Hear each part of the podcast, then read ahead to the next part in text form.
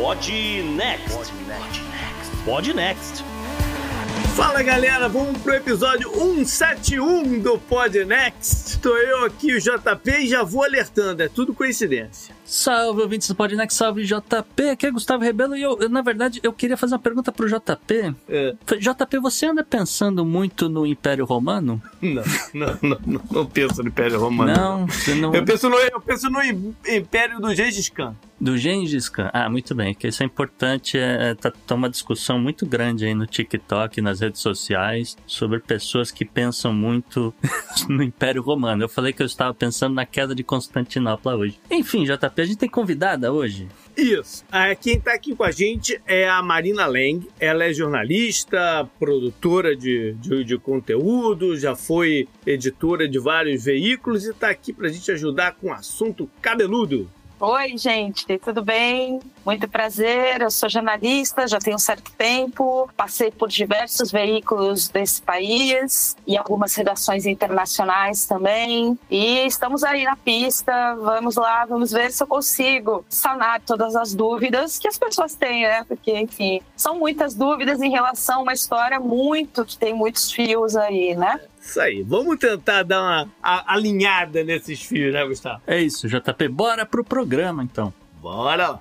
No episódio 171 do Podnext, nossos hosts receberam Marina Leng, jornalista que cobre milícias no Rio de Janeiro, para falar sobre os crimes do ex-presidente Jair Bolsonaro. Tem ainda reunião de párias em Moscou. Ameaça contra os Estados Unidos em pleno 11 de setembro. Tem a Tabata Bolen falando de verminose de cobra, porque a ciência é delas. Enquanto que o meio ambiente explica a onda de falências de fabricantes de painéis solares na Europa. Tudo isso, além, é claro, da agenda da semana e da dica cultural. Assinantes do Podnext Confidencial terão acesso a dados quanto às compras de final de ano, que já começaram para um determinado grupo. E com certeza não é o meu ouvinte.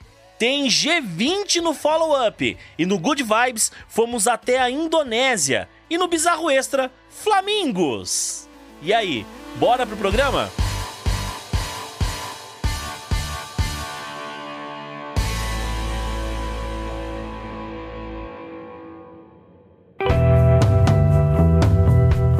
Assunto quente da semana. Então, galera, é- é- o número 171 deu uma coceira. Ela deu uma coceira. Mas, de novo, vou lembrar. É coincidência. Nada aqui a gente tá, né, acusando ninguém de nada, mas a gente resolveu trazer pro Podnext um formato parecido com o que a gente fez com o Donald Trump um tempinho atrás, de levantar os embrólios jurídicos, né, e tudo que tá pegando na vida do ex-presidente. Só que o ex-presidente agora é o brasileiro, o Jair Bolsonaro que continua, né, num- num- movimentando sua rede de influência, ainda tem é, um número grande de pessoas que, né, não conseguem enxergar por trás de todo esse aparato de mídia que foi formado nos últimos anos e mantém uma certa imagem, né, de que, que ele construiu de Salvador, de era o cara, é um injustiçado e tudo mais. Então hoje a gente tem que percorrer por essas questões jurídicas, como, como eu disse. E Gustavo, tá pegando fogo, né? Tá pegando fogo, JP. Vamos pegando, inclusive, a capa da Veja. Tá na capa da Veja dessa semana, né? A Veja, entre aspas, né? em mãos para ele. em que traz justamente, né? O personagem, um dos personagens dessa, dessa história que as pessoas estão tentando elucidar, que é Mauro Cid. E Mauro Cid, ele tem uma frase que eu queria, na verdade, destacar aqui para a gente começar a discutir o que está acontecendo nesse caso, porque é o caso das joias, né? E ele disse o seguinte, JP, acho que você não chegou a ler a Veja, porque acabou de sair a Não. capa, na verdade, né? É. Ele disse o seguinte, né? Aspas para Mauro Cid. O presidente estava preocupado com a vida financeira. Ele já havia sido condenado a pagar várias multas. Fecha aspas. E daí é que vem essa ideia de vender joias. Ele resolveu montar uma barraquinha de joia aqui em Orlando, Gustavo, foi isso? Pra pagar a multa. Quem nunca?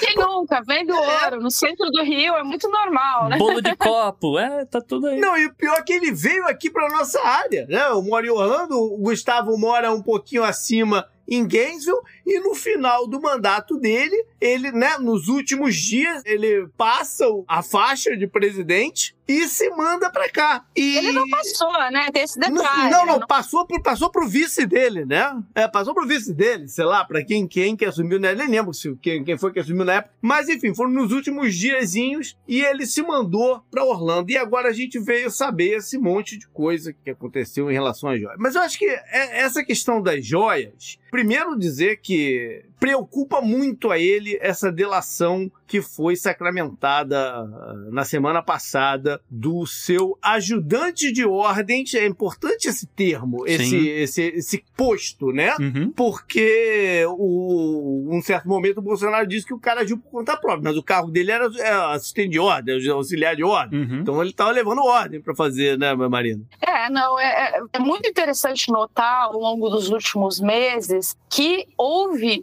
idas e vindas de versões, né? Desde que eu, eu acho que assim a, a gente tem que estabelecer o ponto nuclear de todas as complicações do Bolsonaro. Qual que é o ponto nuclear neste ano, né? O ponto nuclear é exatamente quando o Estadão, meu amigo André Borges e minha amiga Adriana Fernandes, né? São os dois repórteres que assinam essa reportagem no Estadão em março deste ano. É, acho que, salvo engano, foi 7 de março deste ano, né? Quando André Borges e Adriana Fernandes trazem a informação das joias, do, do conjunto de joias apreendido na Receita Federal, é, no aeroporto de Guarulhos, que, salvo engano, elas valem cerca de 25 ou 26 milhões de reais. Então, é, são joias milionárias, e depois se soube, até pela, pela série de reportagens que a Adriana Fernandes e o André Borges fazem, se descobre que eles fizeram diversas manobras antes mesmo de sair do Brasil para buscar resgatar essas joias. O, o, Bolsonaro ele chega a assinar um ofício, a presidência da República assina um ofício para a retirada dessas joias nas vésperas da viagem do Bolsonaro para os Estados Unidos, tá? Isso é bastante sério porque ele instrumentalizando o Estado brasileiro para fazer o resgate dessas joias. Isso é muito sério. Dentro disso, a gente não pode ainda afirmar com 100% de certeza se ele vai ser indiciado de alguma maneira e quais crimes serão tipificados, né? Se a gente for falar alguma coisa, vai ser futurologia, né? Até Isso. porque a gente não, não, não teve acesso a dados da delação do Cid, né? Ainda não. É, como, como, como bem foi lembrado, agora eu não me lembro por quem se foi o Demore e tal, que lembrou que se, em outros tempos a gente já saberia de tudo. Né, do que no teor do, do, do, dessas, dessas delações vazavam que era uma beleza na época da, da Lava Jato. Mas esse não. Esse é um processo sério que está sendo é, é, conduzido com o sigilo adequado, né? Uhum. É, eu acho que é interessante notar que há uma postura claramente, tá? Isso é nítido, uma diferença de postura das autoridades, sobretudo da Polícia Federal, após a experiência da Lava Jato. A Polícia Federal, sob comando agora do Andrei Passos, né? Eles estão sendo muito cautelosos em relação às delações premiadas que eles estão conduzindo produzindo. Eu falo isso, acho que fica mais cristalino quando a gente pega a delação do Elcio de Queiroz, que é um comparsa que emboscou a Marielle Franco e o Anderson uhum. aqui no centro do Rio em 2018. Quando vem à tona esse processo de delação do Elcio, foi cerca de dois meses atrás, foi no maio, salvo engano, a gente vê que aquele processo da delação premiada homologada, ele está embasado em provas. Essa que é a grande diferença em relação à Lava Jato, porque havia a delação, essa delação era vazada sem provas, uhum. né? Sem provas, apenas a palavra do delator. E isso era tomado como verdade absoluta na própria opinião pública, entre a própria cobertura uhum. da imprensa da Lava Jato. Isso aconteceu, tá? Não estou tirando isso do nada. E, e depois se verificava que todas aquelas questões que foram delatadas por determinado delator X ou Y, elas não tinham sustentação em provas. Uhum. E quando a PF traz a delação do Elcio, ela já vem embasada em provas, né? Então, no caso da delação do Mauro Cid, eu acredito, isso talvez já esteja numa fase, digamos assim, final, mas eles estão tentando fazer o um embasamento de, em termos de provas de tudo que o Mauro Cid disse. Tá certo. Esse caso, então, já gerou a quebra de sigilo tanto do Jair Bolsonaro quanto da Michelle Bolsonaro, né? Sim.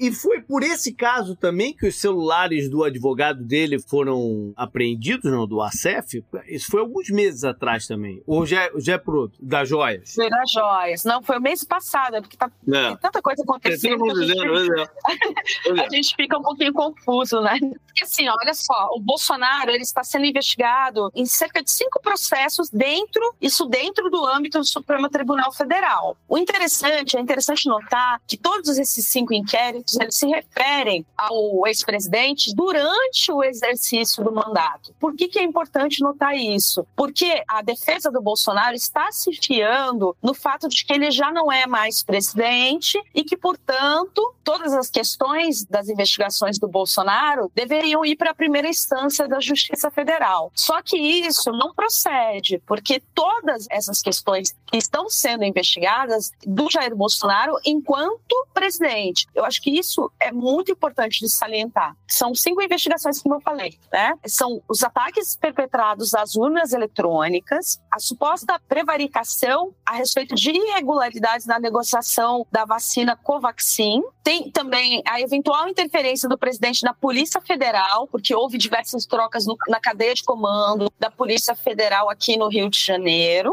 e vazamento de dados do inquérito sigiloso da Polícia Federal. Então, existe uma miríade aí de questões, né? E como a gente viu ao longo das investigações, principalmente em relação à fraude né, dos cartões de vacinação que o Bolsonaro, família, Mauro Cid e família usaram para ingressar nos Estados Unidos, né? Eles fraudaram uhum. cartões de vacinação sem ser vacinado. Então, é, Marina, eu queria falar um pouquinho sobre a história do cartão de vacinação, que essa história do cartão de vacinação parece que é o crime mais simples, né? Coisa boba, você foi lá e falsificou o cartão de vacinação. Mas assim, eu entendo que esse caso, ele não é nada simples. Ele tem vários possíveis delitos que foram cometidos aqui pelo ex-presidente. É, então eu tenho aqui algumas listas, algumas coisas que de repente você comenta o que você souber a respeito, tá? Mas a primeira coisa que acho que é pouco falado é que não é só a adulteração do cartão do presidente em si, ele também adulterou o documento da filha dele.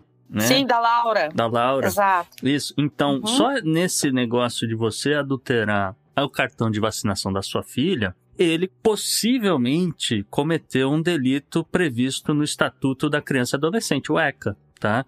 Que é corromper ou facilitar a corrupção de menor de 18 anos. Isso daí pode dar até 4 anos de chilindró. Esse é o primeiro, tá? Nessa questão do caso de vacinação. Aí você tem algumas outras coisas, que tem, a, por exemplo, a infração de medida sanitária preventiva, né? Porque houve determinação de que as pessoas se vacinassem em meio à pandemia. Existe a questão de falsidade ideológica e uso de documento falso, que basicamente andam, né? Um, os dois, esses dois crimes andam juntos. Uhum. Inserção de dados falsos no sistema de informação. Esse aqui que é, é, esse é complicado de se defender, tá? E pode dar 12 anos de cadeia e multa. E aí tem a associação criminosa, esse aqui é um pouco mais complicado o processo, mas enfim, só no caso da adulteração do cartão de vacina, JP, é tudo isso.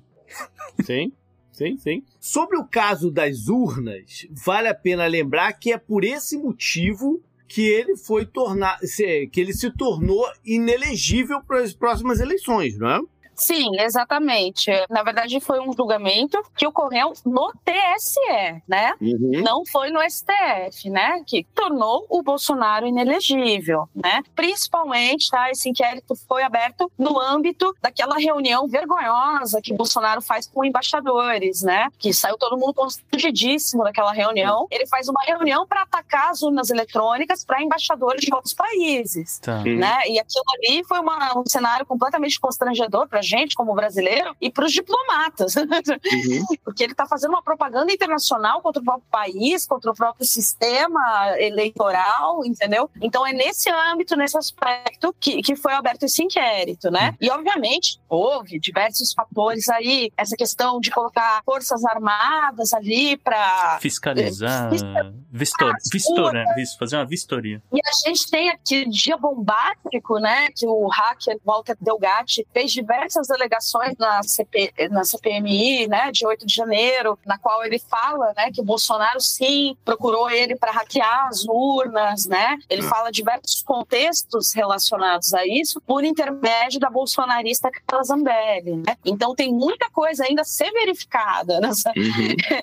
cabeludo, né? Outro, outro, outra parte cabeluda ali da, das, das histórias que rondam o Bolsonaro. Tá ótimo. Uhum. Agora, essa questão da fraude do cartão de vacinação é mais complexa do que parece. O Bolsonaro, ele pode pegar aí por volta de uns 13 anos de prisão. E existe toda uma questão que foi acionada uma rede que é ligada aqui a certas figuras contraditórias do Rio de Janeiro e toda essa fraude é feita na Baixada Fluminense, no Rio de Janeiro. Cabe notar que nesta reportagem da Marcela Matos na Veja, o Mauro Cid falou supostamente, né, para a Polícia Federal no âmbito da delação premiada, ele contradisse a principal linha de investigação da Polícia Federal. Ele diz que ele fez a fraude nos cartões de vacinação porque ele queria proteger a família família, a mulher e a filha, no caso, que não haviam se vacinado e queria proteger a família de represálias após sair do governo, entendeu? Mas eu, eu francamente, acho essa versão extremamente fraca. Eu acho que ela não tem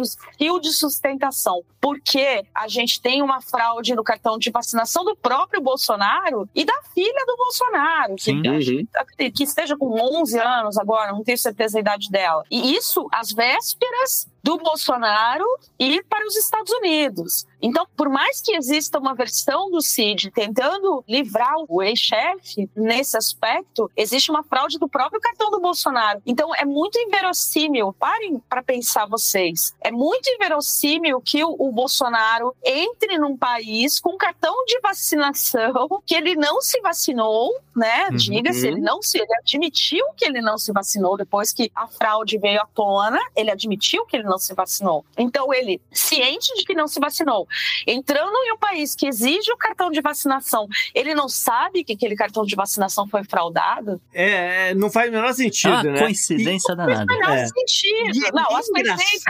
Aí é que tá, é uma coisa que eu falei até no outro podcast que entrevistaram, as coincidências rondam o clã Bolsonaro. É, é, o clã Bolsonaro é cheio de coincidências. Nossa, inclusive, inclusive essa questão do, do nosso episódio 71 é tremendo é, coisa. Mas olha só, é, e, e não deixa de ser engraçado porque quando veio a notícia lá atrás que ele tinha colocado o sigilo de 100 anos em cima do cartão de vacinação dele, a especulação mais natural era de que ele teria tomado a vacina e não queria que vazasse porque ele defendia o direito das pessoas não se vacinarem, né? Até, até colocava em questão a eficiência e, e, e a propriedade dessas vacinas. Então, tudo que se pensava é que não, ele se vacinou e não está querendo que as pessoas saibam. Mas é o contrário. Ele colocou para não se futurar cutucar essa questão do, do, do, do tipo de, de cartão que ele tinha, né? Incrível isso. É, o que é chocante, né? Isso, esse elemento que você está comentando, isso também faz parte um pouquinho da metanarrativa bolsonarista, né? uhum. né? E que o Bolsonaro teria direito ao sigilo, direito a não sei o quê. Isso sempre fez parte ali da é, é gestação do imaginário bolsonarista, tá? Verdade. Por falar em vacina, para onde que pode seguir esse processo em relação à Covaxin? Olha, é, é difícil de entender, porque é. assim,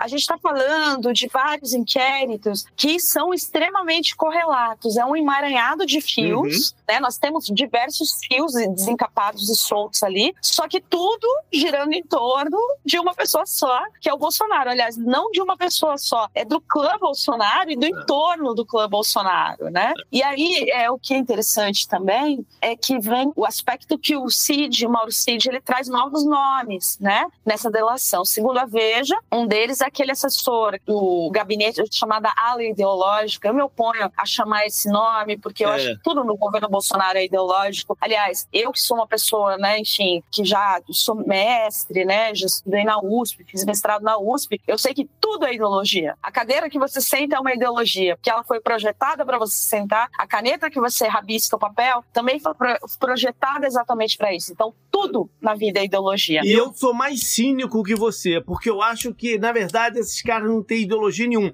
O que eles fazem é se aproveitar de um sistema, de um, algo sistemático, um modelo que foi criado aqui nos Estados Unidos pelo Steve Bannon e companhia. Eles se aproveitaram desse modelo para tomar as rédeas do poder e controlar a opinião pública. Eu acho que a ideologia é uma ferramenta para eles chegarem onde eles queriam chegar. Eu, eu, eu, já não acho que o Steve Bannon criou nada. Eu acho que ele copiou de uma galera aí de 1930, por aí mais ou menos, que fez tá mais ou menos umas coisas parecidas, inclusive. Tá mais ou menos, mais ou menos Existe também toda uma questão da Cambridge Analytica, né? Não Sim. sei se vocês lembram dessa empresa. Né? Essa empresa descobriu como uma, uma sistemática de como manipular as influenciar emoções dos usuários. Uhum. Não, manipular, não é nem influenciar, é, é manipular as emoções dos usuários por meio das redes sociais, usando de expedientes que são escusos, que são Sim. ilícitos, né? Sim. Que são, no caso, as mentiras. A Cambridge Analytica, ela foi uma player muito importante no Brexit, tá? E também uhum. nas eleições do Donald Trump.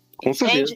Aí o que o Bolsonaro fez foi extrair toda essa base de dados que a Cambridge Analytica é ligada ao Steve Bannon, foi pegar todo essa, esse, esse módulo né, e implementar no Brasil. Né, e a gente estava despreparado. Verdade, uhum. verdade. Vamos levar agora para a investigação do, da tentativa de golpe de 8 de janeiro. Porque tá rolando nesse momento lá no STF um julgamento de uma galera envolvida nisso. E se eu fosse o Bolsonaro, eu estaria muito preocupado com o andamento de que está rolando lá agora. Porque ainda não é ele que está lá né? Mas já estão se dando os parâmetros do que vai acontecer. É, mas não é o perfil do Bolsonaro, não é se preocupar, gente.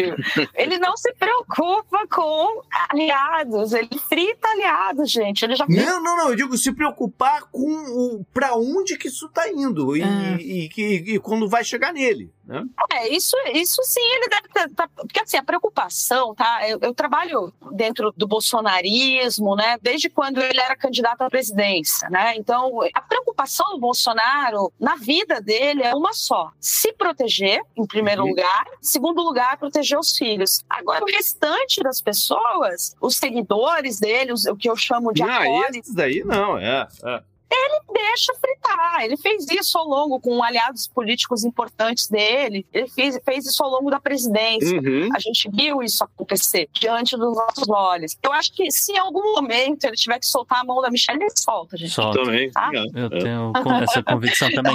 Mas é, o que eu ia dizer, na verdade, Marina, é assim, com relação a 8 de janeiro e fazendo um paralelo com o 6 de janeiro aqui nos Estados Unidos, tanto processo para dizer que, olha, o Trump mandou a galera ir lá invadir, quanto fazer um mesmo tipo de paralelo com relação ao ex-presidente Bolsonaro, eu entendo que seja um pouco complicado, mas eu não sei exatamente o detalhe aqui que pode acabar incriminando ele, porque assim como é difícil de entender o crime exato, entendeu? Porque não, não é um crime tipificado por ser uma coisa de WhatsApp, ser uma coisa de rede social, etc. Então é um pouquinho complicado ligar uma coisa com a outra, apesar de que vai um monte de gente presa, como foi um monte de gente presa aqui nos Estados Unidos. Eu não sei eh, se você tem algum detalhe, alguma coisa que você possa falar para explicar o, aonde que ele se enquadra aqui nessa coisa.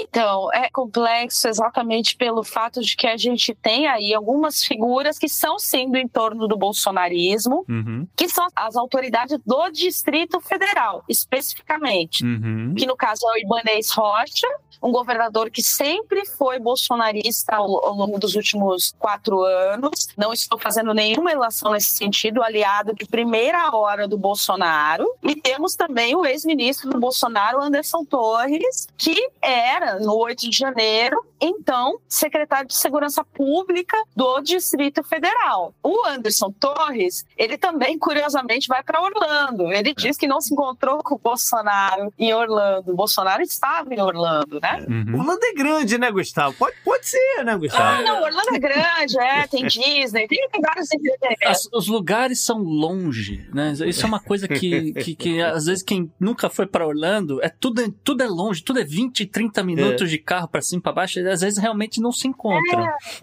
às, vezes é, às vezes é só uma coincidência você tá na mesma cidade, no mesmo país, né? Enfim, no mesmo, na mesma vizinhança. É só uma Sabe dizer que seria um bom lugar deles se encontrarem, Gustavo? No Gatorland. Ah.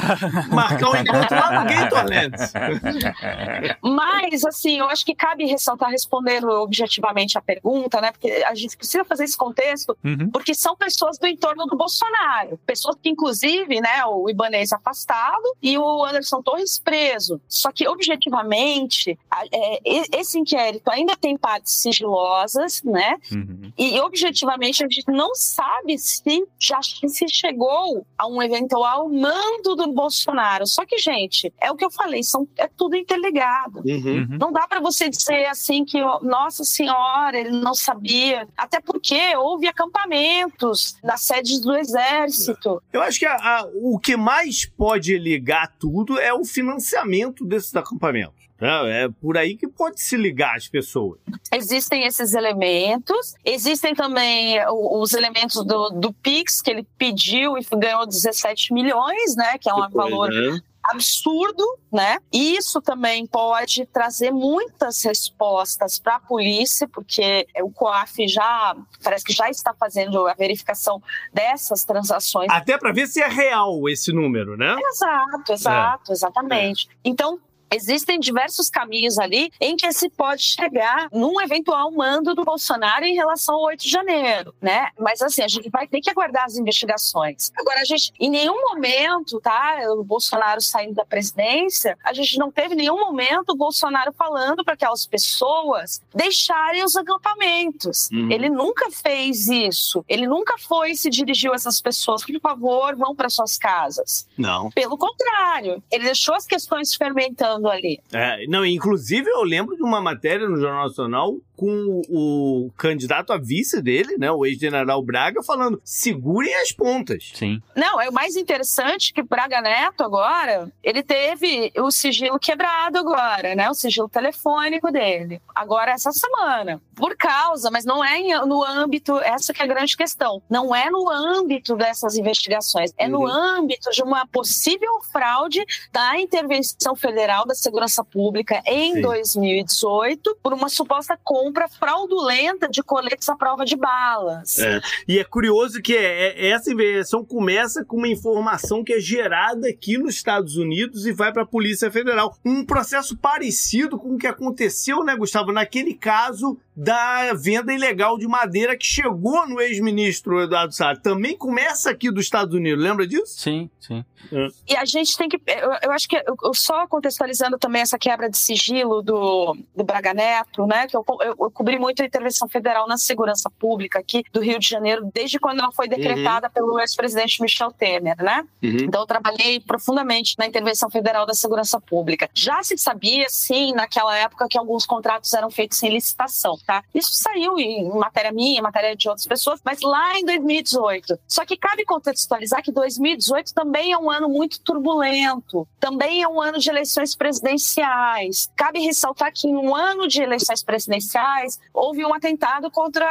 uma vereadora do Rio de Janeiro Sim. em março de 2018, a Marielle e o Anderson. Mas antes e o, da gente o Braga, mover... Neto, o Braga Neto era interventor federal da sim, segurança pública, sim, sim, entendeu? É. Antes da gente mover para esse assunto, eu só queria deixar claro para a galera que está escutando uma coisa. É um break aqui. Porque a gente estava percorrendo pelas questões que, de fato, né, o Bolsonaro está respondendo ou está sendo investigado pela justiça. Isso. E tentando apontar mais ou menos o que está mais fácil de se entender, de se desvendar, do que está um pouco mais distante. Exato. Porque agora a gente vai para um assunto que é um assunto mais cabeludo ainda, que envolve um monte de coincidências também, né? Como a Marina falou, o Bolsonaro e sua família é rodeado de coincidências, mas que de fato ele não é, nesse momento, ele não é suspeito oficial, né? De nada. Então, a gente só vai falar do desenrolar desse caso e as coincidências em volta dele. Sim, olha só, cabe ressaltar tá, que a Polícia Federal entrou agora também no começo do ano, né? Entrou nas investigações do caso Marielle, né? Isso é importante por quê? Porque trouxe aí exatamente uma, uma questão que eu falei no começo, que foi a delação premiada do Elcio de Queiroz. Com essa delação, é, é uma coisa que eu falei até em um outro podcast, eu fui entrevistar vários uhum. setores, né?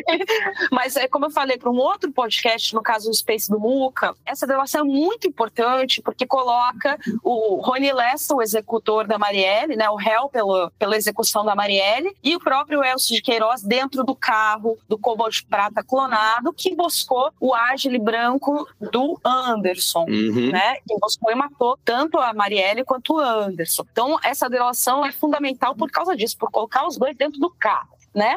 Por que, que eu estou falando da Polícia uhum. Federal? Porque a Polícia Federal também está com todas as investigações que abarcam o clã Bolsonaro e que abarcam também o entorno do clã Bolsonaro, e isso inclui, sim, os generais que o apoiavam. Sim. Né? Não, e vale ressaltar essa questão da Polícia Federal, é importante, porque a, a investigação estava só com a Polícia Civil do Rio de Janeiro e ela estava indo num passo de tartaruga. É, andando né? estava, né? Agora a questão é que, com a chegada da Polícia Federal, vem essa delação delação, né? E vem num contexto aí que a gente não sabe, porque tem trechos dessa delação que estão sigilosos, que podem se referir sim a intermediários e mandantes do assassinato do duplo homicídio da Marielle e do Anderson, né? Só que tudo isso, a, a grande questão, que daí a gente chega também nesse emaranhado de fios, é que quem era o responsável pela segurança pública do Rio de Janeiro em 2018, quando a Marielle era assassinada, há exatos 10 dias, era o general Braga Neto, que uhum. depois virou ministro ministro do Bolsonaro e, e candidato a vice-presidente na chapa derrotada do Jair Bolsonaro, derrotada pelo atual presidente Lula, né? Uhum.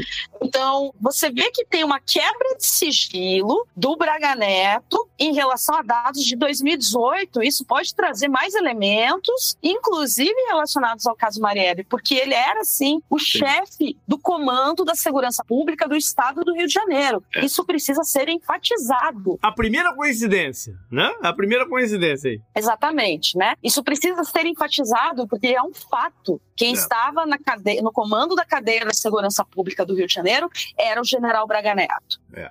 é você disse sobre o, a delação do, do de Queiroz que coloca os dois dentro do carro. Mas sabe-se que tinha uma terceira pessoa no carro, não é? Não, Essa, ele, não tinha. Não, não, segundo ele, não. Segundo ah. ele, pelo menos no contexto da delação dele, não. Havia uma suspeita, sempre houve uma suspeita de uma terceira pessoa no carro.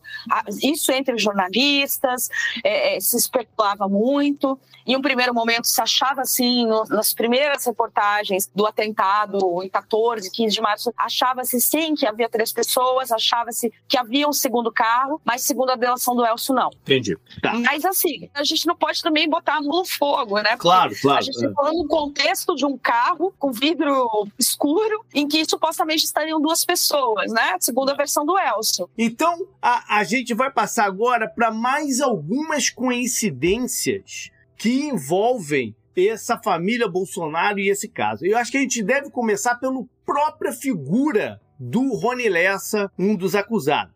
Porque além de morar no mesmo condomínio do que alguns, do, o Jair e alguns dos outros Bolsonaro, o Rony Lessa tem uma história antiga com ele, né? Que vai desde aquele assalto da década de 90 que o Bolsonaro sofreu no Rio. Sim, sim, sim. Primeiramente, assim, acho que é bom esclarecer para os ouvintes que eu fui a primeira, eu juntamente com uma colega minha, Sofia Cerqueira, fomos as primeiras jornalistas a entrevistar o Rony Lessa. Essa entrevista foi veiculada pela revista Veja em março do ano passado. E nessa entrevista, é o primeiro elo, na verdade antigo, que nós revelamos do Jair Bolsonaro com o Rony Lessa. O Rony Lessa ele perdeu uma perna num atentado à bomba, né? Suspeitíssimo, inclusive, e o Jair Bolsonaro ajudou o Rony Lessa A pular uma fila numa organização de saúde para obter tratamento e uma prótese para essa perna que ele perdeu. Isso em 2009. Então a gente revelou isso no ano passado. Isso está comprovado. Isso foi o próprio Rony Lessa que me contou. Essa relação da moto foi uma apuração da jornalista Juliana Dalpiva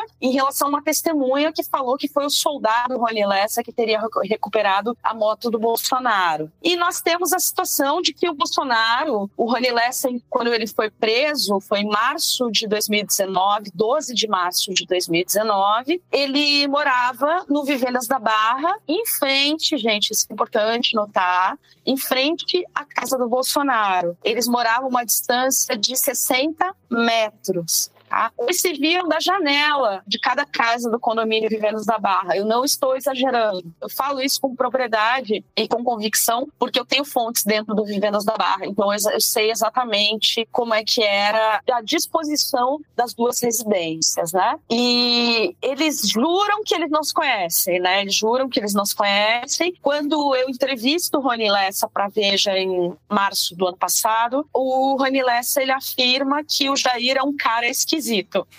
é, que... Desculpa, é, tem que. ele é uma. Eu concordo, eu, ele tá falando a verdade, meritíssimo. eu vou homologar essa delação. Por outro lado, Rony Lessa já estava sendo investigado em meados de outubro de 2018 pela Polícia Civil do Rio de Janeiro. E a Polícia Civil do Rio de Janeiro faz apreensão e quebra dos sigilos telemáticos do Rony Lessa, né? Inclusive com a meta, né, do WhatsApp. E a foto do WhatsApp do Rony Lessa era a foto do ex-presidente Jair Bolsonaro, então presidente eleito Jair Bolsonaro, com o lema na campanha ali onde você coloca o status de WhatsApp, entre aspas, Brasil acima de tudo, Deus acima de todos, fecha aspas. Não não estou fazendo nenhuma ilação, isso está nos autos do inquérito. Nossa. Então é tudo muito estranho, né?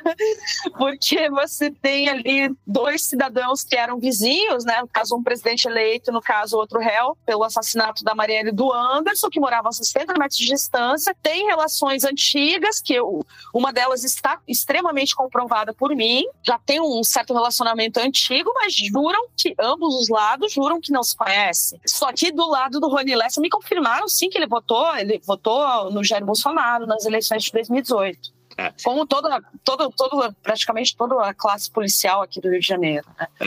Mais uma coincidência, a que envolve o porteiro do condomínio. Ah, isso sim. Isso é uma situação assim estranhíssima, né? Porque aparece no contexto um porteiro com um depoimento porteiro do Vivendas da Barra, dizendo que quando o Elcio chega no condomínio Vivendas da Barra em 14 de março de 2018, que é a data que a Marielle e o Anderson foram assassinados, ele se dirigiu à casa do Bolsonaro e que Bolsonaro supostamente teria atendido o interfone e mandado o Elcio de Queiroz entrar. Há alguns pontos nesse relato que, de fato, são problemáticos, porque a ligação é feita para a casa do Rony Lessa e quem atende a ligação é o Rony Lessa. Isso antes mesmo de acontecer toda essa questão, né? Depois da aparição.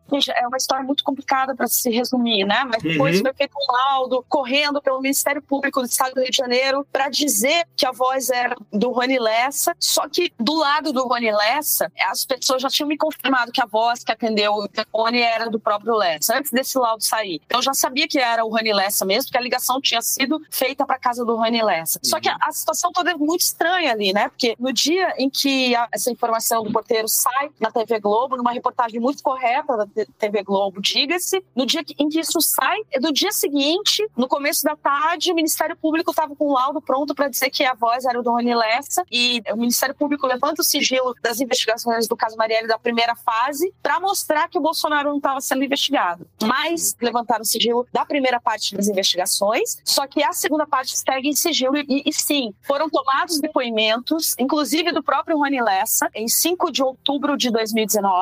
O então delegado do caso vai até o presídio onde o Rony Lessa estava preso e faz diversas perguntas em relação ao Bolsonaro. Só que daí, no meio disso tudo, surge uma situação estranhíssima, que é o...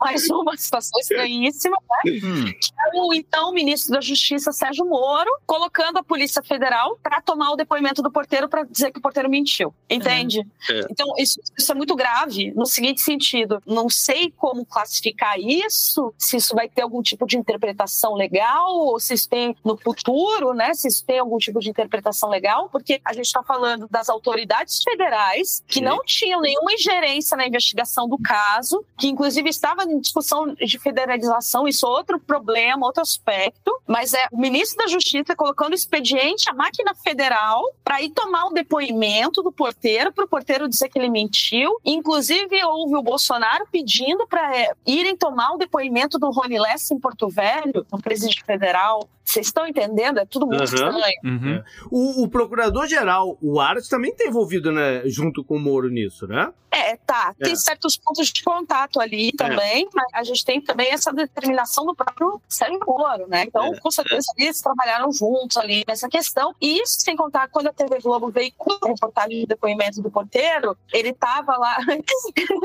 Ai, gente, eu, eu dou risada de lembrar, mas ele tava no Emirados Árabes Unidos. Ele gosta dos árabes, né, gente? A gente vê pelas joias milionárias, pelos pacotes de Bahrein, né? pelos pacotes da Arábia Saudita, são, são joias milionárias. Uhum. E ele viajou muito, pro, muito para os países árabes durante o mandato dele, né? Isso é muito curioso. Acumulou um bocado de milha nesse negócio. É, aí. é, é, e, diga de passagem, né, no caso das joias, uma das coisas que vai ter que se chegar é a finalidade de tantos presentes também, né? Isso vai ter que chegar, mas isso é outra questão. Quando a reportagem da TV Globo é veiculada, ele abre uma live no meio da madrugada, um episódio surrealista, que ele xinga todo mundo, xinga repórter da Globo, xinga a Globo, xinga o delegado, xinga todo mundo, né? Fala diversos desaforos, impropérios, soca na mesa, né? Dá um socão na mesa. Em um determinado momento ele fala assim: vocês querem ferrar meus filhos? Isso eu acho uma frase assim bem considerável, porque quem Bem, tá bem falando dos seus, interessante, né? É. quem tá falando dos seus filhos, entendeu? Bem interessante, bem interessante essa frase, bem interessante. Só concluindo também essa- esse aspecto do caso Marielle do, e Anderson, em tese eles não estão sendo investigados, mas Claro. assim, entre as quatro linhas mais fortes de investigação, que eu entendo como mais forte, sendo uma jornalista que trabalha no caso Marielle desde o primeiro da, da- daquela noite, é, entre as quatro linhas de investigação, eu considero sim que uma das linhas é o clã Bolsonaro Sim. o clã Bolsonaro, que eu digo, tanto o Bolsonaro quanto os filhos, porque cabe lembrar que no Vivendas da Barra mora até hoje o Carlos Bolsonaro, em outra casa. Também vereador do Rio, né? Também vereador do Rio, estava numa sala do lado da sala da Marielle, Uhum. né? Então, enfim, já teve bate-boca do Carlos Bolsonaro com assessores da Marielle, e cabe notar que o Carlos Bolsonaro, ele tem uma raiva do PSOL, né? Tanto que ele até Sim. escreve a grafia do PSOL, ele vive falando do PSOL, ele não... é, tem uma fixação pelo PSOL, né? É impressionante, assim. As reuniões de condomínio do Vivendas da Barra devem ser muito interessantes. Olha, muito. eu tava pensando assim que eu conheço tanta coisa dentro daquele condomínio. Eu vou lançar talvez um dia um livro Vivendas da Barra Profunda. É um, é um best-seller, já nasce, já nasce best-seller. E, Marina, apareceu um elemento novo nesse caso. Que é um outro suspeito que teria sido apreendido em Cancún há pouco tempo atrás. Ah, sim. E depois vai se descobrir que teve todo um envolvimento do Itamaraty para tentar desembaraçar esse sujeito lá, né?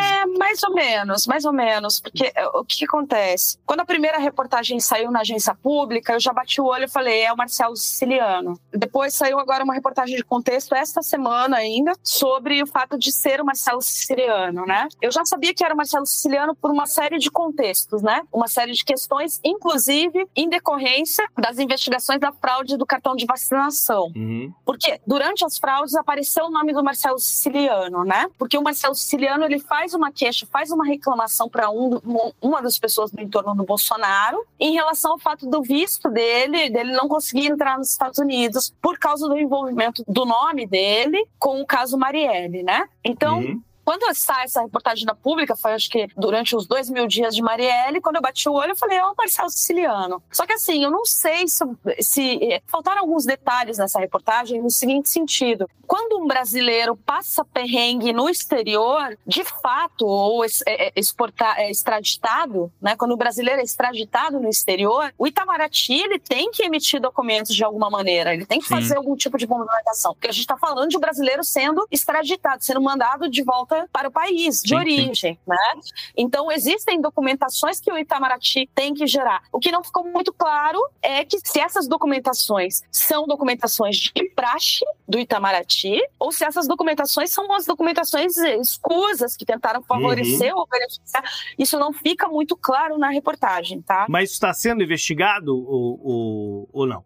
Eu acho que não, eu acho que não. não, porque assim, de todas as linhas, tá? Eu falei para vocês de quatro linhas de investigação do caso Marielle, é, uma delas é o Marcelo Siciliano, sim, tá, gente? Mas assim, eu acho essa é uma das linhas mais fracas de investigação, porém, o Marcelo Siciliano tem contato, conhecia pessoalmente o Rony Lessa, tá? Uhum. Então, por isso que eu não descarto o Marcelo Siciliano também nessa história, não, tá? Mas posso falar rapidamente também sobre as quatro linhas, se vocês quiserem, né? Só para saber quais são os nomes, né? Não, por favor. Então, o Marcelo Siciliano, embora eu acho que eu seja um pouquinho mais fraca, né? Essa linha. Temos o Cristiano Girão Matias, tá? O Cristiano Girão Matias é um ex-vereador aqui do Rio de Janeiro que foi preso, inclusive no contexto do caso Marielle, depois de uma revelação que eu fiz para uma reportagem especial do SBT, do SBT Brasil, né? Do Jornal da Noite do SBT. Foi preso depois de uma revelação que eu fiz como produtora de reportagem. E também temos o Domingos Brazão, que é o conselheiro de contas do Tribunal de Estado. Ele foi afastado, mas ele retomou o cargo em março deste ano. Né, ele foi afastado do Tribunal de Contas do Estado do Rio de Janeiro, é um político local daqui, né, muito tradicional do MDB. Ele chegou a ser preso, inclusive, em 2017 na Operação Quinto de Ouro. E a quarta linha, por fim, é o Clã Bolsonaro, que eu não descarto, é. gente. Bom, então a gente percorreu né, as questões de fato jurídicas e essas coincidências todas em cima do caso Marielle. E onde que eu queria chegar é o seguinte: a gente ainda tem uma pesquisa recente dizendo que 5% dos brasileiros ainda estariam dispostos a fazer o tal do Pix e colaborar para o pagamento das multas do Jair Bolsonaro. Aí a pergunta fica: o que precisa acontecer dentro dessas investigações todas para se quebrar essa imagem tão forte que ele ainda tem em parte da, da, da, população de bastião da honestidade, né? Do cara correto que foi sabotado na tentativa de, de, de botar o Brasil no caminho certo. Lembrando que só um desses pacotes de joias, qualquer dele, né? Que está assim, evidenciando a venda, vale no mínimo uns cinco triplex no Guarujá, né? Para botar em perspectiva, assim, de valor, né? Então, o que precisa acontecer para a gente quebrar essa imagem, né? De falso moralista, falso bastião aí da, da, da verdade. Ah, precisa a galera ouvir o Podnext e compartilhar o episódio.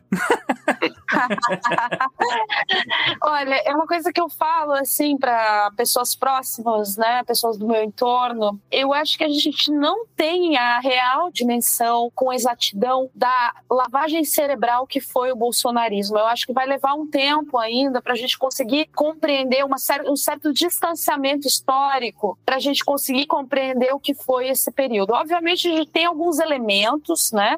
A gente tem algumas algumas questões ali é, que apareceram aí ao longo dos últimos anos, mas houve sim uma lavagem cerebral na população brasileira por meio do controle de certos aspectos, principalmente do controle emocional, o controle do medo, controle pelo medo, uhum. o controle do medo do outro né? Eu acho que hoje o Bolsonaro, muita gente já largou a mão do Bolsonaro, né?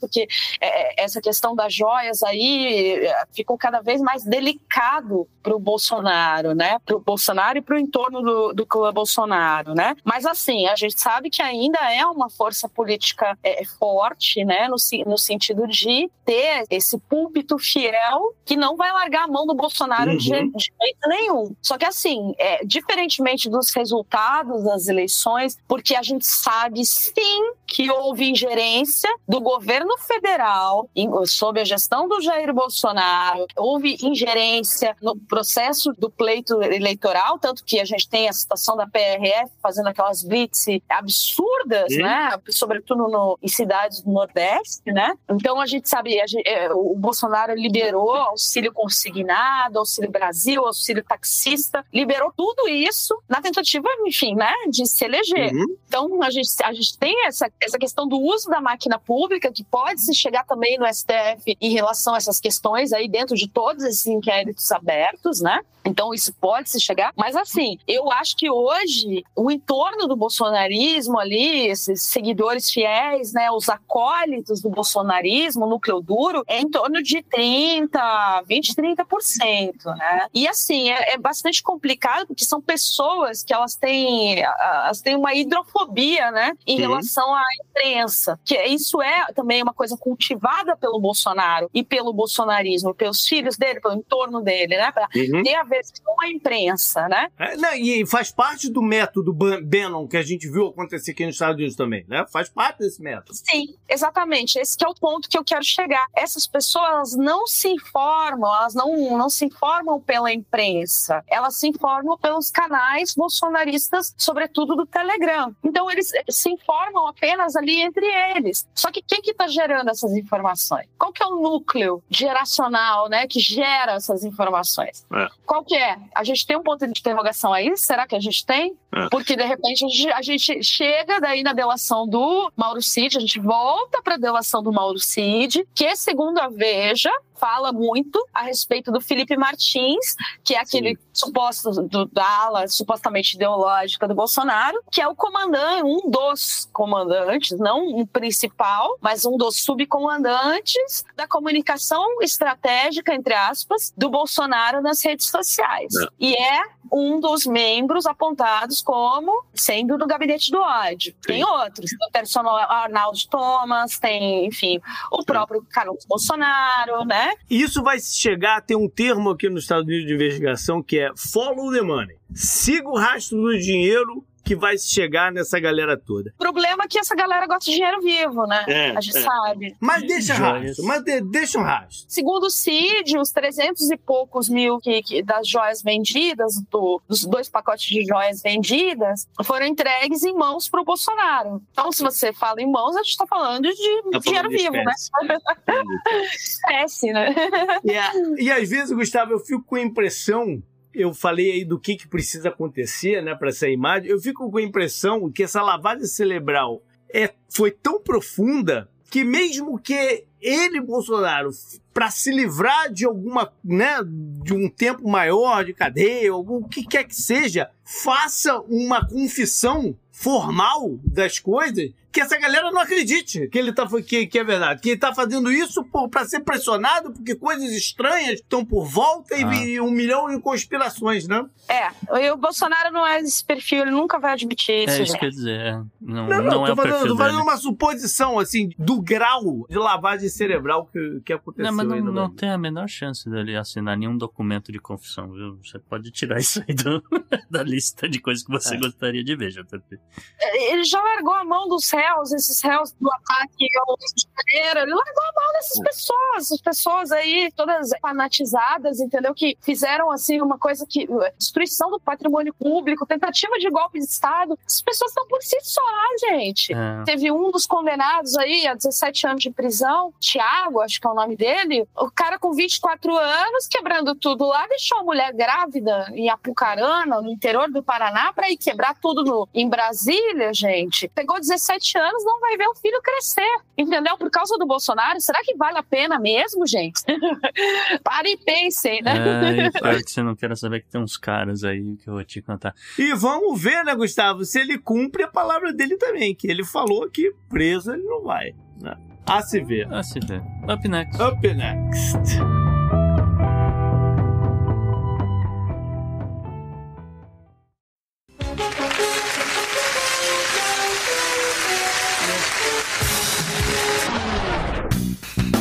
Personagem dessa semana pegou carona nesse trem.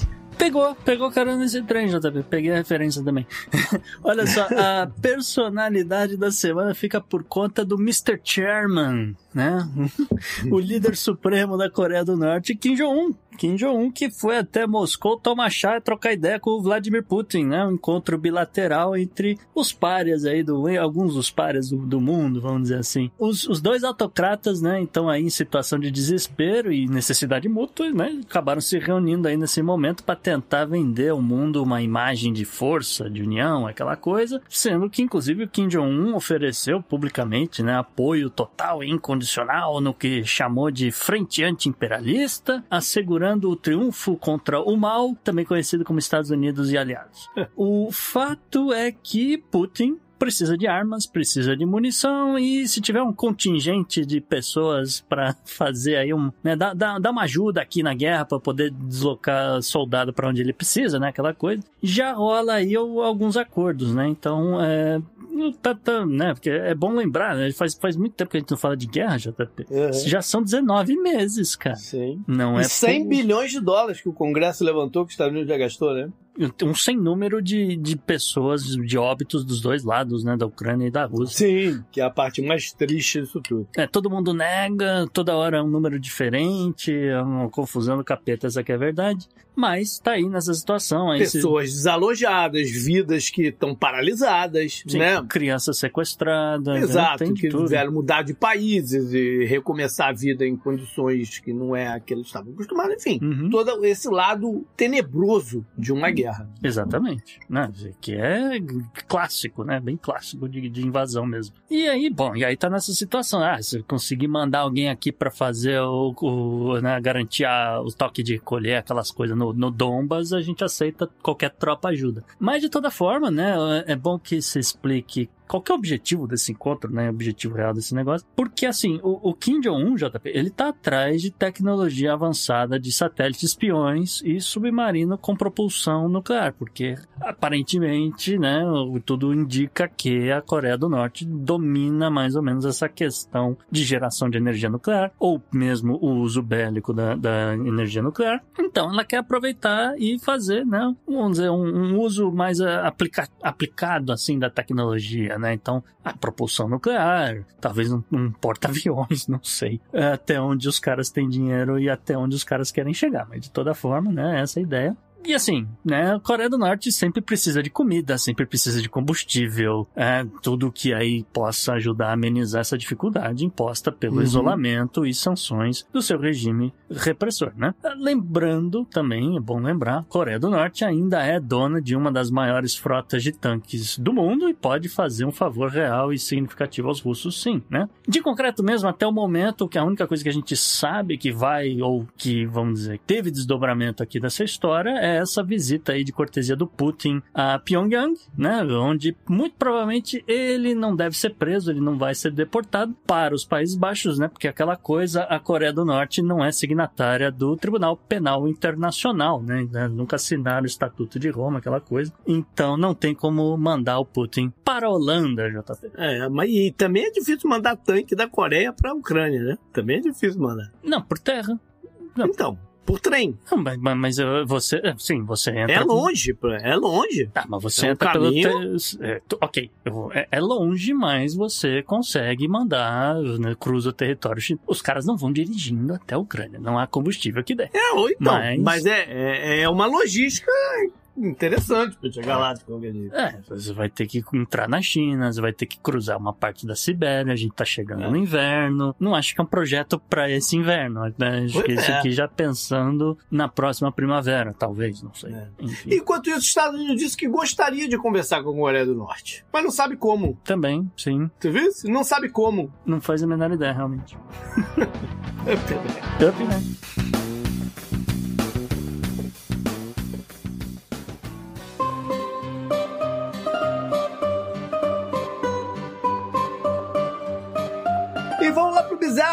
pegada russa. É isso, JP. Né? O destaque bizarro da semana fica por conta do chefe do Conselho de Segurança e braço direito de Putin, né? Dmitry Medvedev. É, pouco se fala desse sujeito, É, mas a verdade é essa, né? Em um determinado momento, eles ficavam alternando quem era primeiro-ministro, quem era presidente, mas o fato é que os dois trabalham juntos, os dois têm alinhamentos idênticos. E, enfim, eu não sei, eu não sei se, se é só amizade, eu não sei o que, que é que rola ali, mas de toda forma, é, né, sempre se alternando no poder, é, é, é, gente da primeira linha ali, do primeiro escalão da, do círculo do Putin, tá certo? E o Dmitry Medvedev resolveu desabafar no Telegram, acho que esse é o termo, e também acabou ameaçando os Estados Unidos com um ataque nuclear em pleno dia do 11 de setembro, JP. É por isso que virou uma notícia bizarra. Uh, só que assim, ninguém falou exatamente tudo que o cara escreveu. Ele escreveu um, um, discurso gigante lá, né? Então a gente selecionou aqui alguns trechos que a, na, na, na, maioria dos, dos, veículos de imprensa não apareceram, tá? Hum. A galera ficou só na parte do, da ameaça atômica, mas é, eu acho que é importante o, o resto, sabe? Porque deixa claro as intenções dele. Então, uh, editor, uma, uma aspas bem longas para o senhor Dmitry Medvedev, tá? Parece que todos estão acostumados com a grosseria e o narcisismo nojento dos países ocidentais, especialmente dos Estados Unidos. A sua crença imprudente em sua própria justiça e exclusividade. Ao seu galgo universal em qualquer assunto, seja pacífico ou militar. O que posso dizer? Nada de novo. Basta lembrar da vovó Madeleine Albright. Se tivermos que usar força, é porque somos a América. Somos uma nação responsável, nós permanecemos firmes e estamos olhando para o futuro. Mas mesmo assim, às vezes você se pega pensando: bom, como pode ser isso? Olha, eles são gente boa desse jeito, né? Afinal, eles não vivem em outro planeta, né? E a realidade não é bem essa. Eles ficaram completamente loucos sanções ilegais contra a Rússia e países nossos amigos sem problemas, sem necessidade de justificativa. Ao mesmo tempo, não podemos tocar nos investimentos uh, ocidentais, nas nossas uh, economias atrasadas. Uh, o Ocidente pode fornecer qualquer arma aos nossos inimigos. Nossos amigos estão proibidos de fazer isso, os ameaçando de todas as formas possíveis com represálias roubar cidadãos de diferentes países ao redor do mundo para serem levados à justiça no seu alardeado pindostão é completamente ilegal. Não se pode tocar nos americanos, eles são vacas sagradas, mesmo que sejam espiões experientes, viciados em drogas, tremendo de abstinência ou pedófilos com saliva no canto da boca. Não quero ser muito pessimista, mas eles podem esperar que em algum momento os terroristas voltem a realizar um ataque no estilo de 11 de setembro de 2001, mas com um componente atômico ou biológico dessa vez. Ou, ainda pior, um dos líderes dos países com armamento nuclear demonstrará a coragem e tomará a decisão de utilizar armas de destruição em massa. Fecha. Ah, errado de tudo ele não tá. É? é Muita é. coisa que ele falou aqui errado de tudo, ele não tá. Uhum. O negócio é verbalizar isso daí. Isso é que é o bizarro da parada, né? Que normalmente não é coisa. No 11 de setembro. E também o 11 de setembro. Mencionar uma coisa que é traumática, sim. Mas é, se você espremer o que ele falou, errado de tudo, ele não tá. Up next. Up next.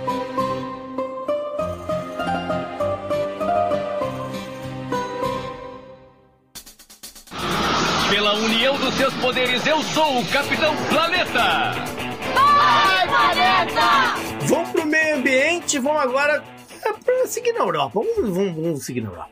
Pois é, JP, a situação não, não tá boa na Europa, né? Literalmente acabou o dinheiro pro meio ambiente, cara. Né? Segundo especialistas, a União Europeia precisa intervir e gastar pelo menos 100 milhões de euros em painéis solares fabricados por empresas europeias, ou então vai precisar cancelar os projetos planejados aí com a intenção de, de atingir a neutralidade de, de carbono. Né? Por quê? O que está acontecendo? As, as, empresas desse setor, do setor de manufatura de painéis solares do, do bloco europeu, ela está enfrentando aí uma, uma onda grande de falências, né? Graças à intensificação da concorrência, né? Então, por exemplo, os Estados Unidos, os Estados Unidos triplicou sua produção de painéis solares desde 2021 e também, ao mesmo tempo que você tem mais concorrência, você tem muito menos demanda, porque né, a galera que estava esperando receber painéis solares acabou adiando a coisa. Né? Então, ali no, dentro da Europa, que eu digo, né? Bom, de toda forma, o, o principal braço do lobby né, desse setor em, em Bruxelas, a, a, Solar Power Europe, enviou, enviou uma, essa semana uma carta à Comissão Europeia pedindo ajuda urgente, dizendo que a situação das fábricas é muito grave, porque o preço dos módulos solares estrangeiros já prontos para instalação caiu, caiu 25% em relação aos anos anteriores, o que significa que atualmente o produto europeu ele é um dos mais caros do mercado, né? Para ser exato, o custo por watts, que é o cálculo que, eu, que a galera gosta de apresentar, né, para convencer o comprador, né? Você apresenta um custo de watts. Olha, se você trocar, você vai economizar, não sei o que, não sei o que. O custo de watts do produto europeu é o dobro do preço mundial nesse exato momento. Né? Então, assim, por consequência, por consequência, a, as ações da bolsa desses fabricantes de, de painéis solares da União Europeia despencaram enquanto que o estoque dessas placas segue aumentando, tá? Em agosto desse ano, gigante, né, a Norwegian Crystals, né, ela é líder norueguesa do setor, pediu falência. Né? Uhum. Alegou que não tem dinheiro suficiente para executar seus planos de expansão e já de vendas meio que encaminhadas no futuro. Falou: não vai rolar, não tenho cash flow, não vou adiante com isso aqui. Pediu falência. Desesperada vendo o que está acontecendo no setor, a Solar Power Europe tentou né, tenta de todas as formas conseguir dinheiro, inclusive isso aqui eu achei meio maluco, mas foi o que os caras os caras estão desesperados, né? Eles estão tentando entrar no fundo de investimento JP, olha isso. Hum para eh, que, que, a Europa criou já pensando na reconstrução da Ucrânia. Então, tipo, olha, tem umas áreas aqui que dá para reconstruir, vamos colocar ali grana e vamos fazer acontecer. Os caras da Solar Power falando, não, vamos lá então, já vamos fazer com painéis solares europeus. Coloca os meus painéis ali, por exemplo, né? Foi mais ou menos essa intenção dos caras, porque tá, não tem para quem vender o produto, ninguém tá comprando. O lobby desses caras também quer que a, a, Comissão Europeia crie o Banco de Fabricação Solar, né, com um aporte aí de 6 bilhões de euros, a fim de garantir as operações do setor e, enfim, atingir as metas de 2030 de neutralidade. Ih, lá vem elas. Lá vem elas. Pois é. Além, é claro, né, daquilo que a União Europeia faz de melhor. Olha, vocês protegem tanta gente, por que, que vocês não estabelecem mais regras rigorosas sobre esses produtos entrando no bloco europeu? Né? Ou seja, pediram mais protecionismo, porque nessa hora o capitalismo liberal, essas coisas vai pro saco, né? A comissão afirmou estar ciente das dificuldades enfrentadas pelos fabricantes do bloco e que está em contato direto com a indústria a fim de compreender melhor a situação do mercado e aquela coisa, discutir opções para sanar o problema, parari, parará. Ou seja, basicamente disseram, ah, nesse exato momento a gente não tem dinheiro, mas vamos marcar, vamos estudar esse negócio, vamos marcar reunião, né?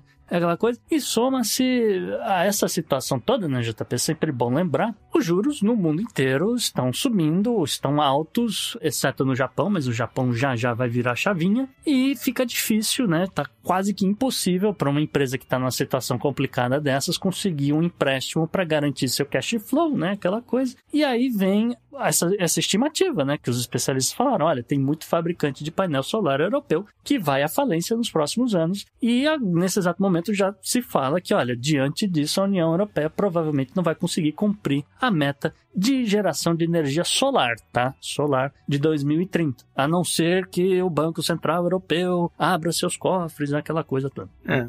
É, rola um pouco de chantagem também aí. Né? Todo mundo, né, diante de uma situação dessa, vai é, porque o, exagerar. é o seguinte, o, em termos de meio ambiente, 2030 é esse, esse número mágico aí que eles arrumaram, mas o, o, fato é que o, mundo não aguenta até 2030, o, se, se, as mudanças não, não acontecerem já. Uhum. Né? O mundo não aguenta até 2030. E pelo visto vai chegar 2028, 2029, a galera vai falar ainda de 2030 como se estivesse lá na frente. Sim. Né? Porque a gente já tá chegando, na verdade a gente já tá chegando. É, sete anos, não, cara. Não é nada. Pois é, já tá chegando. Pra, pra instalar uma cacetada de painel solar. É.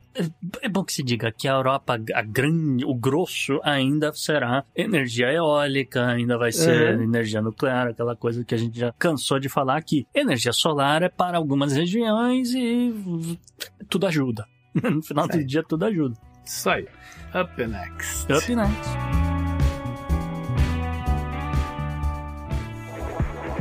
I'm a scientist as a woman in science. To be scientist. A ciência é delas. E na coluna da semana, JP, a Tabata Bowling, a nossa cientista, ela vai falar de um assunto que tá na cabeça das pessoas há duas semanas e assustando a galera, que é essa coisa da verminose da Python que apareceu no cérebro de uma mulher, cara. É assustador, mas a Tabata vai explicar como é que isso aí acontece. Então, Tabata, o espaço é seu. Olá, ouvintes do Podnext. Aqui quem fala é a Tabata Bowling. Eu sou bióloga, mestre e doutora em ciências pela USP e, além disso, eu faço parte do Dragões de Garagem, um grupo que faz divulgação científica no formato de podcast desde 2012. Dê uma conferida no nosso site, no X ou Twitter que a gente tem lá, no Instagram e no YouTube. E dessa vez eu vim conversar com vocês sobre uma notícia que veio à luz no começo do mês, literalmente, que é o caso da australiana que teve retirado do cérebro um verme vivo. Sim, isso mesmo que você ouviu. Um verme vivo foi tirado do cérebro de uma mulher. E claro que essa bizarrice aconteceu na Austrália. O caso virou uma publicação no jornal científico Emerging Infection Diseases, agora em setembro, e ganhou as manchetes de praticamente todos os jornais ao redor do mundo. A doutora Hari Priya Bandi, neurocirurgia responsável pela remoção do verme, deu algumas entrevistas e conta como ficou surpresa com o achado. Para ajudar a resolver o caso, ela pediu ajuda de colegas, entre eles o Dr. Sanjaya Senanayake, muito provavelmente minha pronúncia está errada, mas que é o Dr. Senanayake é médico especialista em doenças infecciosas. Bom, após eles conferirem livros textos e não acharem uma resposta para identificar qual verme foi encontrado, o parasita E foi encaminhado para a Organização de Pesquisa Científica e Industrial da Commonwealth, cuja sigla é CSIRO, que identificou o verme como sendo um Ophidascaris robertsi, um parasita nematóide comum em cobras da família Pythonidae. Sim, a família das Python. Mais especificamente, e essa informação eu tirei do excelente fio da Melanie com o Cláudio do Papo de Cobra, a espécie da cobra em questão é a Morelia spilota. E a pergunta que vocês devem estar se fazendo agora é, caso não tenham visto tudo sobre o caso, é como raios um parasita de cobra foi parar no cérebro de uma pessoa. Por mais que a mulher não tenha contato direto com cobras, ela mora numa região de lagos habitada pelas mesmas. E ela colhia verduras de uma área próxima a um lago e usava essas verduras na sua alimentação. E apesar de eu ser bióloga, eu tenho certeza que você brasileiro, assim como eu, lembrou de algumas aulas de biologia do tempo da escola. E eu tenho certeza que veio na mente, mesmo que meio anuviado, a lembrança de algum professor ou professora falando sobre verminoses que nós humanos contraímos, especialmente quando não higienizamos bem as frutas, verduras e legumes que vamos comer.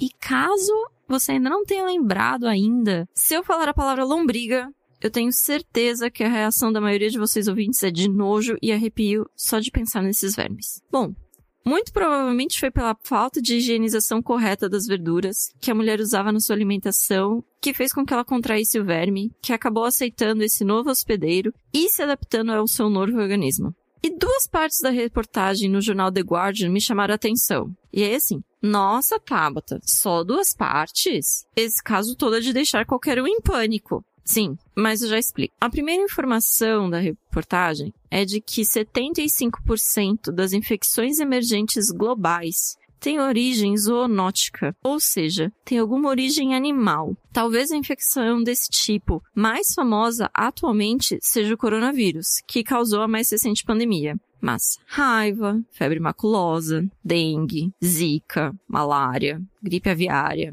HIV, todas essas e muitas outras que dá para fazer quase uma nova música no estilo da O Pulso dos Titãs, tem ou teve origem animal antes de virar uma doença que afeta humanos. O fato de humanos estarem constantemente invadindo espaços previamente dominados por animais, além da domesticação, caça, não só para alimentação, mas também para proteção, etc., faz com que estejamos em contato constante com as doenças que infectam esses organismos. E quanto mais tempo em contato com esses patógenos, mais eles podem mutar e se adaptar para infectar um novo hospedeiro, como nós. E esse é exatamente o segundo ponto que chamou minha atenção na reportagem. Em livre tradução, estava dizendo assim: Senanayak disse que o primeiro caso mundial destacou o perigo de doenças e infecções passarem de animais para humanos, especialmente à medida que pessoas e animais começam a viver mais próximos e os habitats se sobrepõem mais. Nesse caso aqui, ele tá falando de o primeiro caso de um parasita de cobra parasitar um humano. Mas como eu disse antes, já é algo comum na humanidade.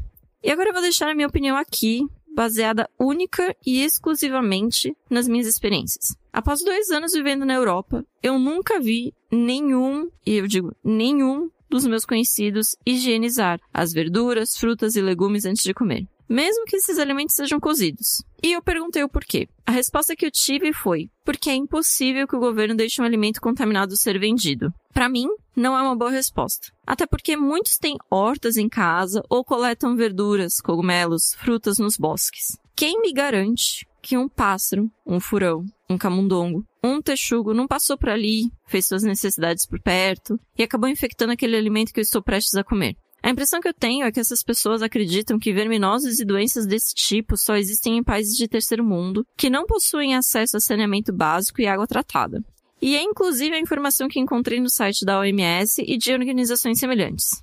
Mas honestamente, eu não acho que seja tão ruim assim ensinar todo mundo e no mundo todo como deve se higienizar frutas, verduras e legumes. E não, não é com vinagre. A melhor maneira é usando uma colher de sopa de água sanitária 2% diluído em um litro de água. Deixa de molho por uns 10, 15 minutos e enxágua bem em água corrente antes de guardar e consumir ou cozinhar. Então fica a minha sugestão de sempre, e é sempre, higienizar suas frutas, verduras e legumes. De sugestão para vocês também, eu essa semana eu vou recomendar uma competição de churrasco que está disponível naquela locadora vermelha, e ela se chama Barbecue Showdown, ou em português, Campeões do Barbecue. Eu tenho assistido como série para ver enquanto eu almoço, janto, e apesar dos juízes serem muito maus nos comentários durante a preparação dos pratos, as dicas e sugestões nas avaliações são muito interessantes, além de a gente conseguir pescar umas dicas de preparar alguns pratos interessantes. Então é isso, até a próxima e tchau!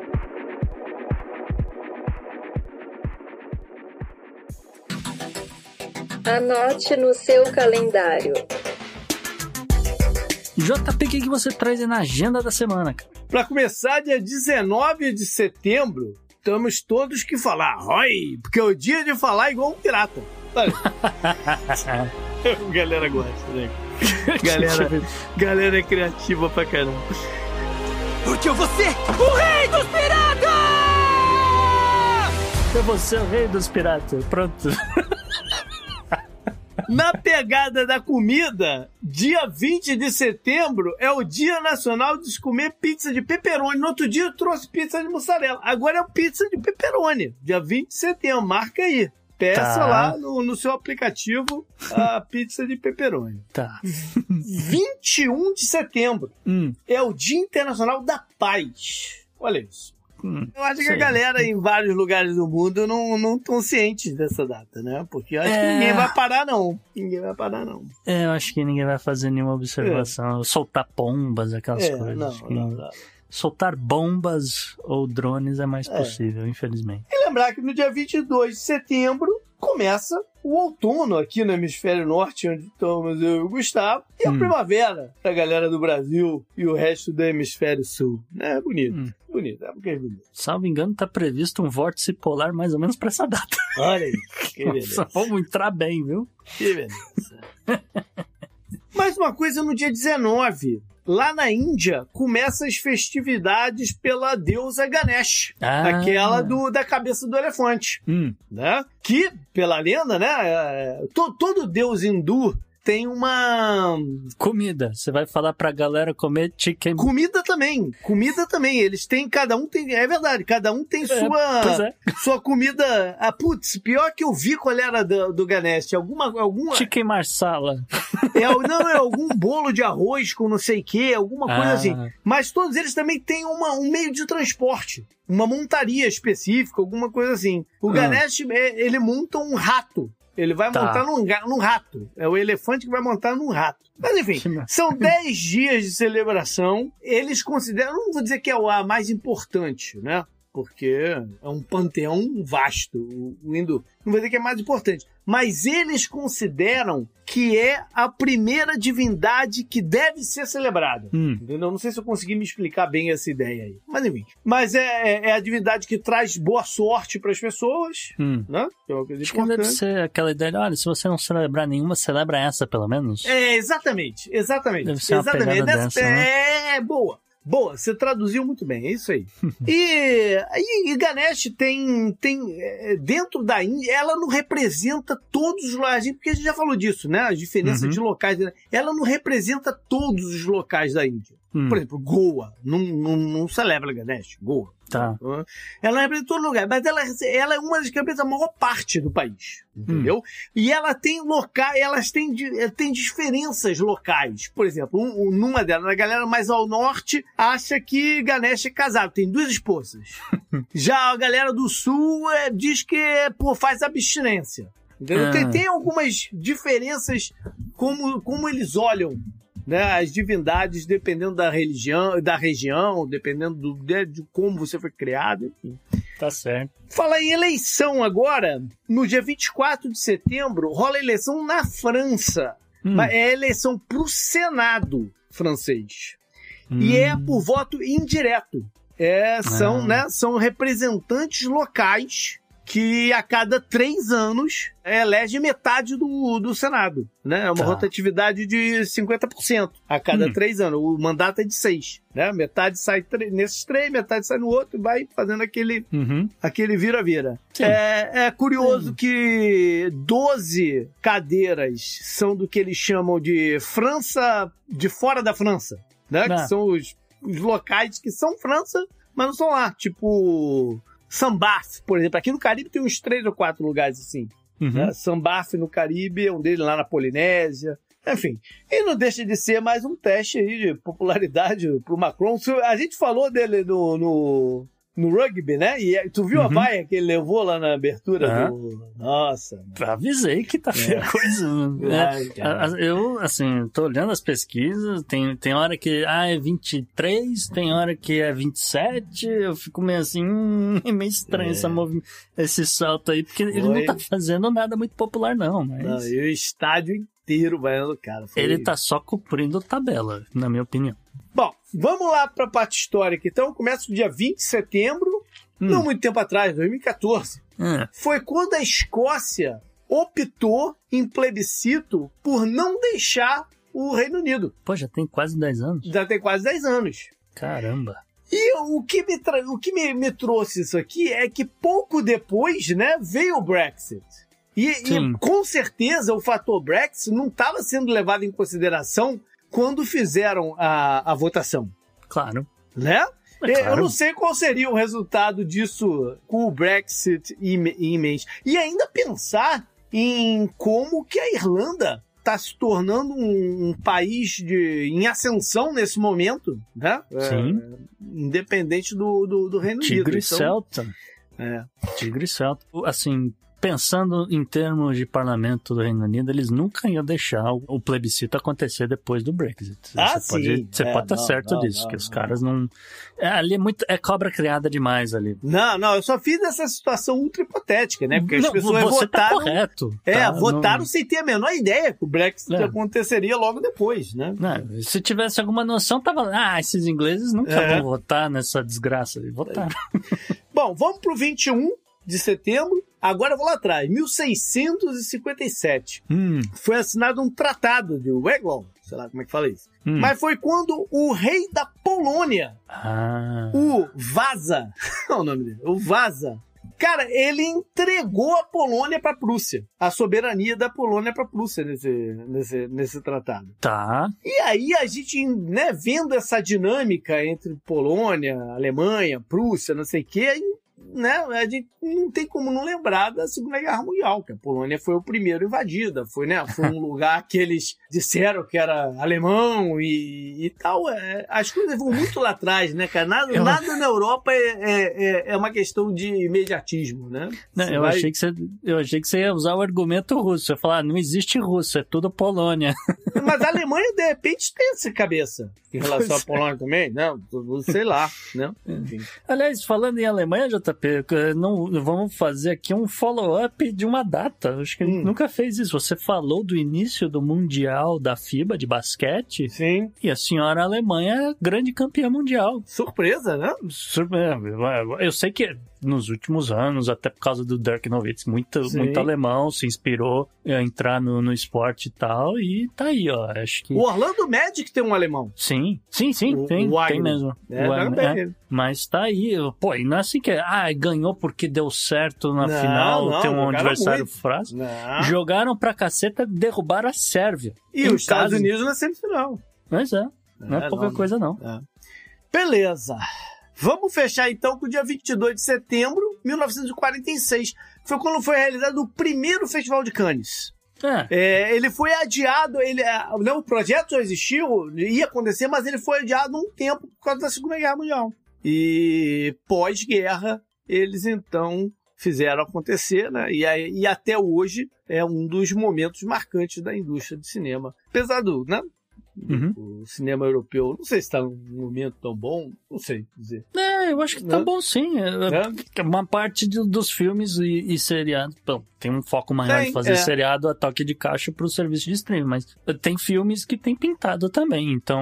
A, a- a Inglaterra, a Inglaterra tá muito forte nessa parte, né? Mas é, mas é que eu não tô mais chamando a Inglaterra de Europa também, né? Não tem. Se eles saíram no Brexit também, então não, não vou incluir eles aqui nessa brincadeira. Eu tô falando sem ser Inglaterra. Eu nem tava pensando no Reino Unido, eu tava pensando na Noruega mesmo. Tem, é, é meio maluco. Ah, sim, naquele lado, é, naquele lado tem saído coisa bem maneira. É, é uma coisa meio, pra mim, pelo menos, é inesperado. Eu tava com a cabeça assim, França, Itália e Espanha, assim. Eu não, Ah, tá. não sei se tá, né? Como é que tá. Mas a- lá, lá, lá da, da Noruega e Dinamarca tem saído umas coisas maneiras mesmo. Uhum.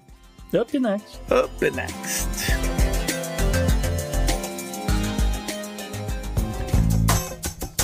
Esse eu recomendo pra você. Eu recomendo pra você. E mais uma semana, mais uma vez, Igor Gregório está aqui recitando um poema para a gente. Então vai lá, Igor.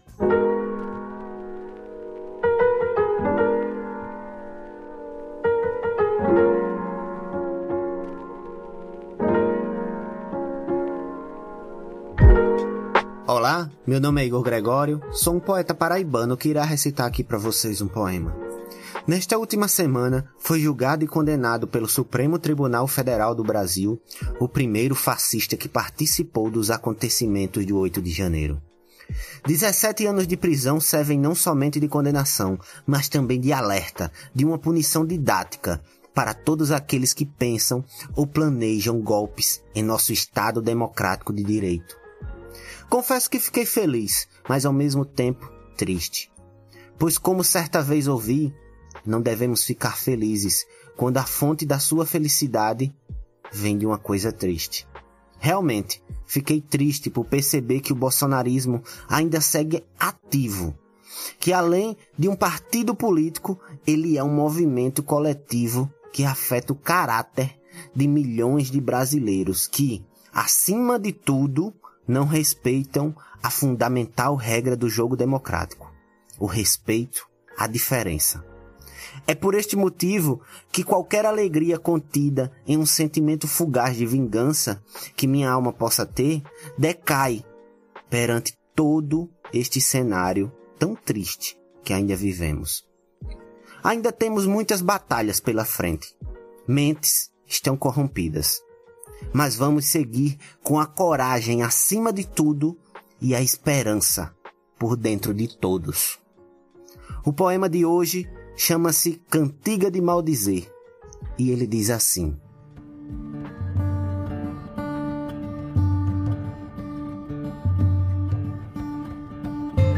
Graveto seco e perdido alma vaga e dolorida. Céu de novembro sem vida, antipaz, verbo caído. Ranger de dente, estampido, ególatra, fogo e mata. Demônio, rachada pata, uma loucura sem luta, um ganho sem labuta, retrocesso de primata. Passado, pano de chão, conto de ideia iludido, pó em campo ressequido, és vago sem coração, exalando podridão, palavreias sem falas, pelo amor de Deus, te calas, faz do silêncio sina, derrete some resina e revela as tuas malas. Malas de puro rancor, és infecundo e tão ralo, pra ti três cantos de galo e o retorno do terror. Pois este teu desamor só nos acarreta o riso. Foge, passa, some, aviso. Te preparas pra afundar, para a lama irás voltar, e o Brasil será sorriso.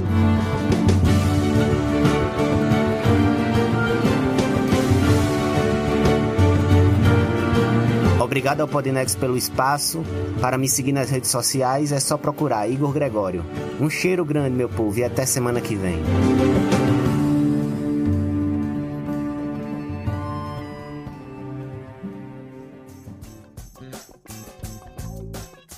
Então é o seguinte, Marina Lang, você aqui que é a nossa convidada, normalmente é o convidado quem pode usar aqui esse espaço para divulgar alguma coisa que eles queiram, recomendar alguma coisa às vezes mais lúdica.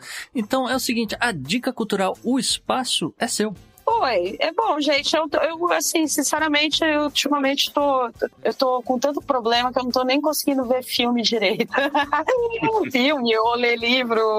Porque eu leio muito, né? Jornalisticamente falando, eu tenho que ler todo dia, né? É, é obrigação profissional. Mas eu acho que recentemente é, o Milor Fernandes é um grande jornalista, cronista, ensaísta brasileiro. Uhum. É, fez 100 anos, né? Se, se vivo estivesse, ele faria 100 anos. Acho que que o pessoal, principalmente mais jovem, principalmente as pessoas que gostam de jornalismo, etc e tal, e gostam de humor um pouquinho mais refinado, o, o Milor Fernandes ele tinha um humor muito refinado, muito irônico, muito sarcástico, só que com uma, uma fineza assim espetacular. Acho que vale a pena conhecer o trabalho do Milor Fernandes, né? É, tem, tem um livrinho assim muito interessante, até tem uma versão pocketbook, mas eu tenho a Bíblia mesmo, que é, é um livrão chamado A Bíblia do Caos, que compila todos os pensamentos do Milor Fernandes. Ele é um excelente, é, excelente jornalista. Foi um excelente jornalista porque ele morreu já, infelizmente, né? Mas é, ele foi um dos fundadores do Pasquim, né? O jornal uhum. que lutou contra a ditadura militar. Então, é, o Milor é, uma, é, é, é um dos fundamentos, assim, inclusive, do meu pensamento jornalístico, do meu pensar jornalístico, é, do meu, da minha formação intelectual, que a Bíblia do Caos, como eu falei, tem a versão pocketbook, da LM, é, salvo engano, a editora, mas eu tenho a Bíblia mesmo, que é um, um livrão aqui que tem é, diversos é, pensamentos é, fragmentados, né, por ordem alfabética e por ordem de temas, do Milor Fernandes. Então, Maravilha. quem gosta de ler, quem gosta de cultura e conhecimento, é uma grande recomendação que eu faço. Perfeito. Galera, foi isso então. Espero que tenham curtido. Mande pra gente seus comentários, críticas, sugestões, o que quiser. Pode ser por e-mail para o contato podnext.com. Troque também uma ideia nas redes sociais. Se quiser o meu direto é o JP Miguel, mas também tem o Gustavo na arroba Gu Rebel. E o Podnext você encontra no Twitter barra X, no Instagram, no Blue Sky, arroba o Podnext, ou só buscando Podnext você encontra a gente. E Marida Lang, é meio complicado falar com onde as pessoas te encontram encontram, mas às vezes um e-mail ou alguma coisa assim fica melhor para sua segurança? Ah, eu tô no Twitter, eu tô no Twitter. Você pode me seguir no Twitter, Marina Lang, tudo junto. Legal. Gemudo. Pronto. Gemudo, gente. mas pode me seguir no Twitter. Twitter eu tô lá, esse é aberto, tá bom? Perfeito. Valeu, galera. Até mais. Valeu, um abraço. Tchau, tchau. Valeu, tchau.